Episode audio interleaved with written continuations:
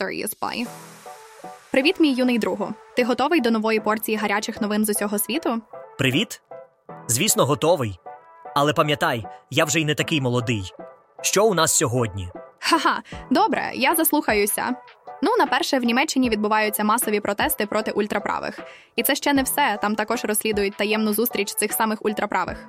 Уявляєш? Вау, звучить серйозно. Що ще відбувається? Вдруг українські безпілотники атакують об'єкти на території Росії. Не знаю, як тобі, але мені це звучить як сюжет науково-фантастичного фільму. Справді. І що ще відбувається? І на третьому в Ізраїлі триває війна, а в уряді там розбіжності стосовно способів звільнення заручників. Вау, звучить як дуже напружена ситуація. Ну що ж, давай обговоримо все це докладніше. Ти коли-небудь задумувався про те, як ми жили до появи інтернету? Яка свобода та незалежність були у нас? Наприклад, коли я слухаю Anne May Canterite, вони нагадують мені про ті часи. О, ти говориш про ті часи, коли телефони були з кабелями, а для перегляду телевізора потрібно було дозвілля. Це як у кам'яному віці. Так само.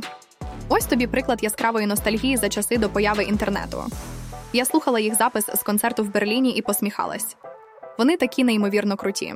Скільки їм років? Вони ж вже не молоді? Це як мої динозаври, які все ще круті. Солісту групи Anne May Canterite Хенінгу Маю 32 роки. Але це не заважає йому бути крутим і неймовірним, чи не так? Ну це точно. Він як мій динозавр, який все ще крутий, незважаючи на свій вік. Знає. Отакі цікаві рефлексії про демократію та свободу. Але говорячи про свободу, мені згадалося, як на минулому тижні в Німеччині відбулися масові протести проти ультраправих. У вівторок у Кельні на вулиці вийшло 30 тисяч людей. У п'ятницю в Гамбурзі зібралося від 50 до 80 тисяч. Вау, це ж ціла армія. Що ж зробили ці ультраправі, щоб розлютити так багато людей? Якщо говорити розмовною мовою, то вони підпалилися. Ха-ха. Видання Corrective опублікувало розслідування про їхню секретну зустріч, яка відбулася в Потсдамі в листопаді. Розслідування базується на витіканій переписці організаторів, роботі журналіста під прикриттям та зйомках з прихованих камер. Як у шпигунському фільмі, правда? Вау! Це звучить як сюжет для шпигунського фільму. І що ж вони там обговорювали на цьому секретному зустрічі?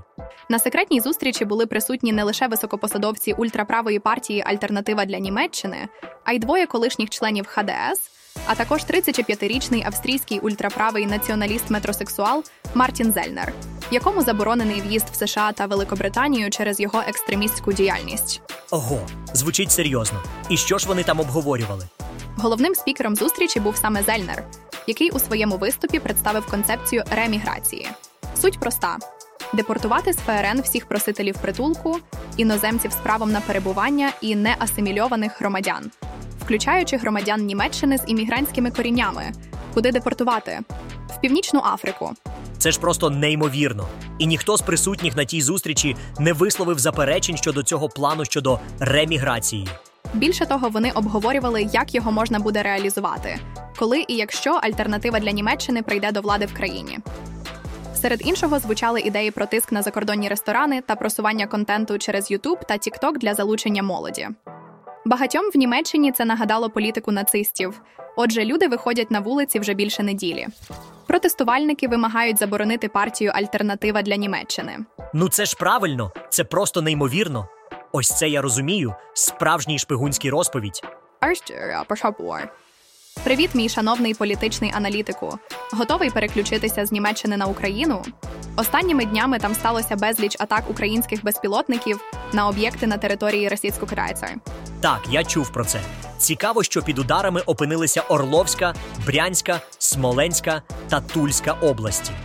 В Тулі удар припав на оборонний завод Щегловський вал, який виробляє, зокрема, зенітно-ракетні комплекси Панцир С. Точно, у Брянську горіла нафтобаза.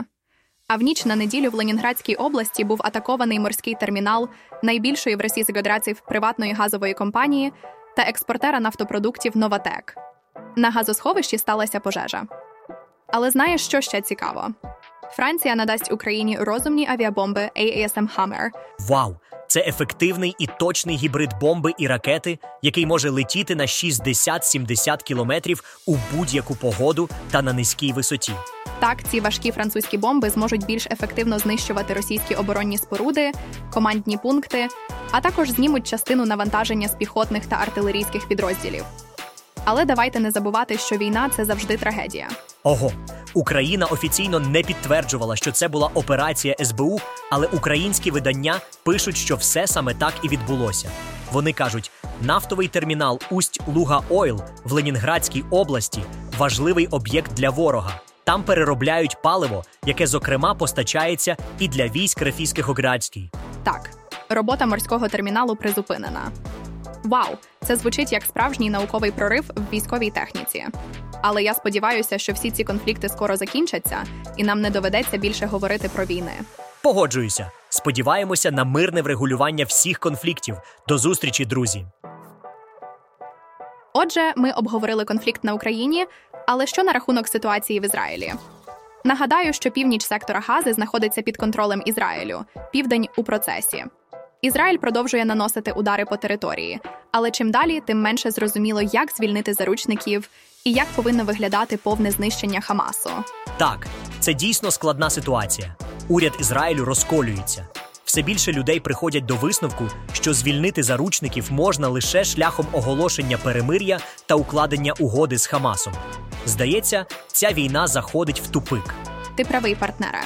Це справді здається тупиковою ситуацією. Але давай не забудемо, що війна це завжди тупик. Цікаво, які кроки підприме уряд Ізраїлю далі. І до речі, не забувай, що ти не єдиний, хто може бути названий малюком. Все ми в світі політики це малюки, які намагаються зрозуміти складнощі дорослого світу. Ти завжди вмієш підняти настрій. Але справді цікаво, як розв'яжеться ця ситуація. Від війни ніщо не вирішується ні в Україні, ні в Ізраїлі, ні в усьому світі. Speak for CPR. Отже, ми обговорили ситуацію в Ізраїлі. Але що на рахунок внутрішніх проблем в інших країнах, наприклад, в Росії, де недавно відбулися протести в Уфі. Давай обговоримо це. О, так, я чув про це. Це був башкирський протест, хоча, звісно, не зовсім протест. Люди зібралися на мітинг на підтримку Файля Алсинова. І знаєш що? Це нагадало мені в'єтнамські флешбеки. В'єтнамські спогади? Ти що був у В'єтнамі?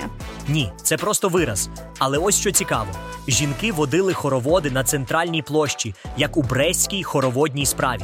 І на запитання силовиків про те, що вони роблять на площі, деякі відповідали: ми нічого не порушуємо, просто гуляємо. Це дуже схоже на те, як колись відповіла омонівцям Ніна Багінська, яка стала символом білоруських протестів. Цікаво, що ще ти помітив. Якщо звернути увагу на відео, можна побачити тих, кого в Білорусі називали і називають тихарями, тобто силовиками в цивільному одязі. Вони допомагали відсувати толпу, щоб пропустити поліцейський автобус. Влада Башкортостану вже почала переслідувати тих, хто підтримав Алсинова, проводять обшуки і публікують покаянні відео. Так, стоп, стоп. Ти кажеш, що влада переслідує людей за те, що вони підтримують Алсинова? Це ж просто неймовірно. І багато хто сміявся над ідеєю, що Білорусь для російських шведацій була тестовим майданчиком по придушенню протестів, але пройшло кілька років, і ось що ми спостерігаємо. Образливо, що російські силовики взяли на озброєння досвід білорусів, а росіяни досвід білорусів не використовують. Але люди в Уфі водять хороводи в центрі міста, навіть не намагаючись закрити обличчя масками, хоча навколо всі все фіксують на камери. Це просто глупо і небезпечно. Погоджуюся.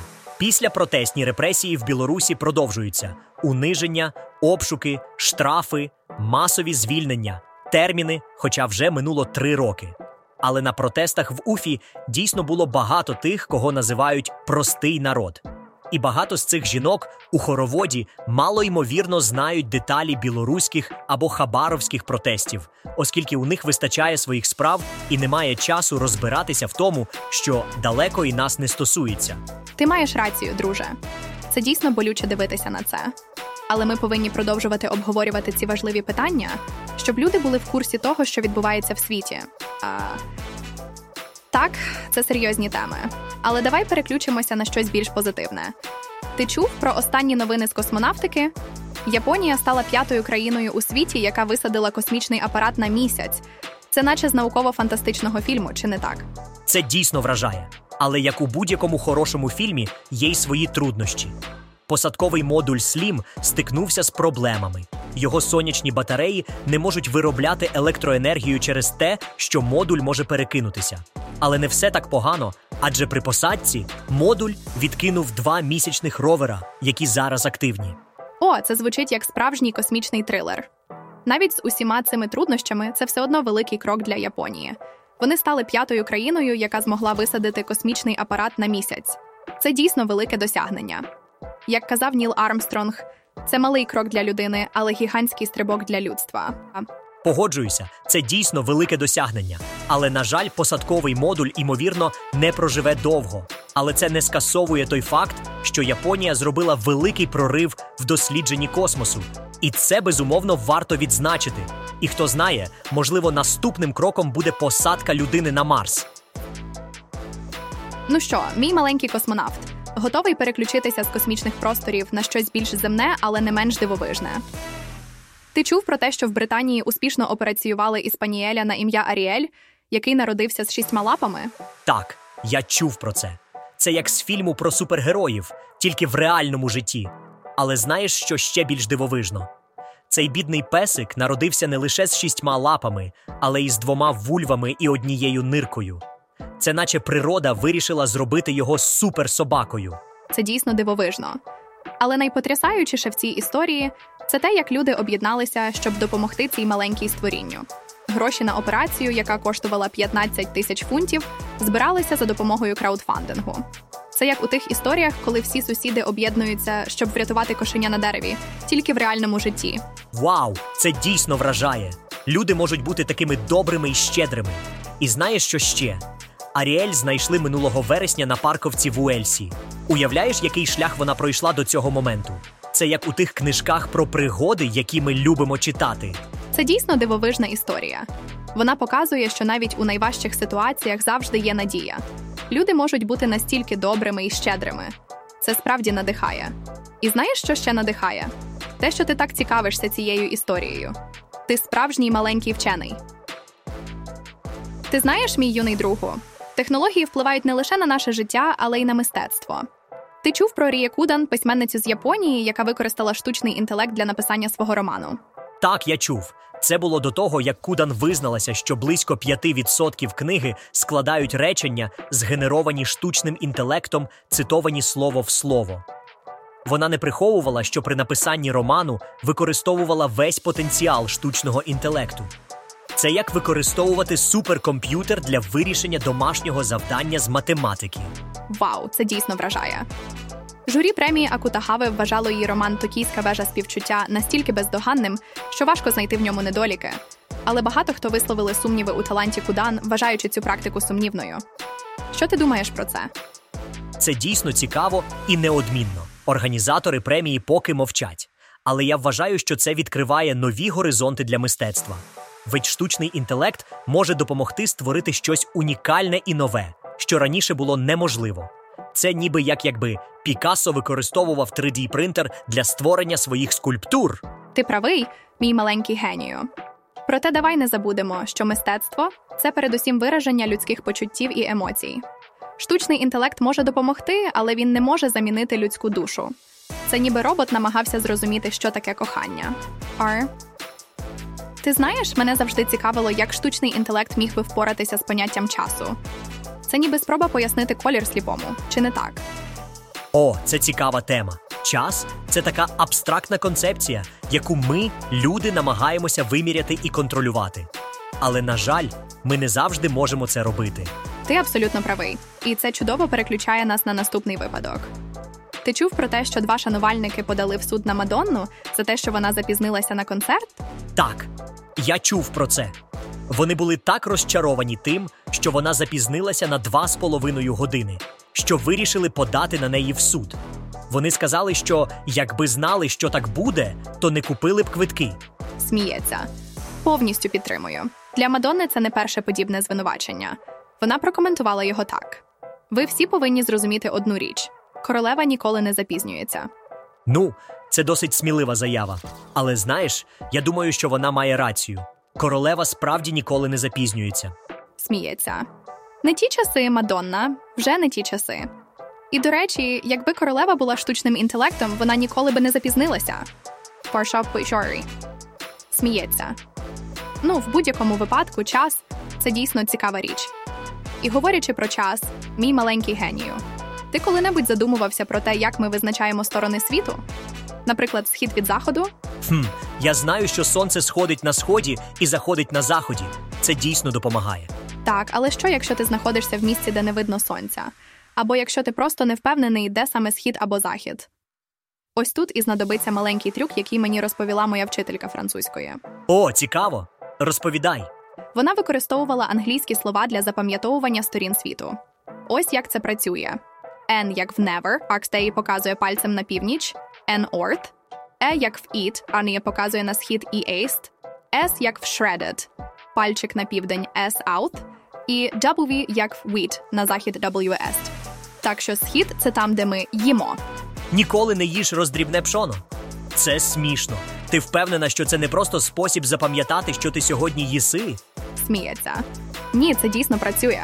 І хоча мені ці заняття вже ні до чого, я все одно на них ходжу, тому що мені подобається. Ну тепер я точно знаю, де схід. Майже готовий до дорослого життя. Так точно. Ось і саме сміється. Сміється. Так, ось такі цікаві фокуси від міс Деніс. А говорячи про фокуси і цікаві речі, ти коли-небудь задумувався про те, які тренди панують у світі коктейлів цього року, малюку?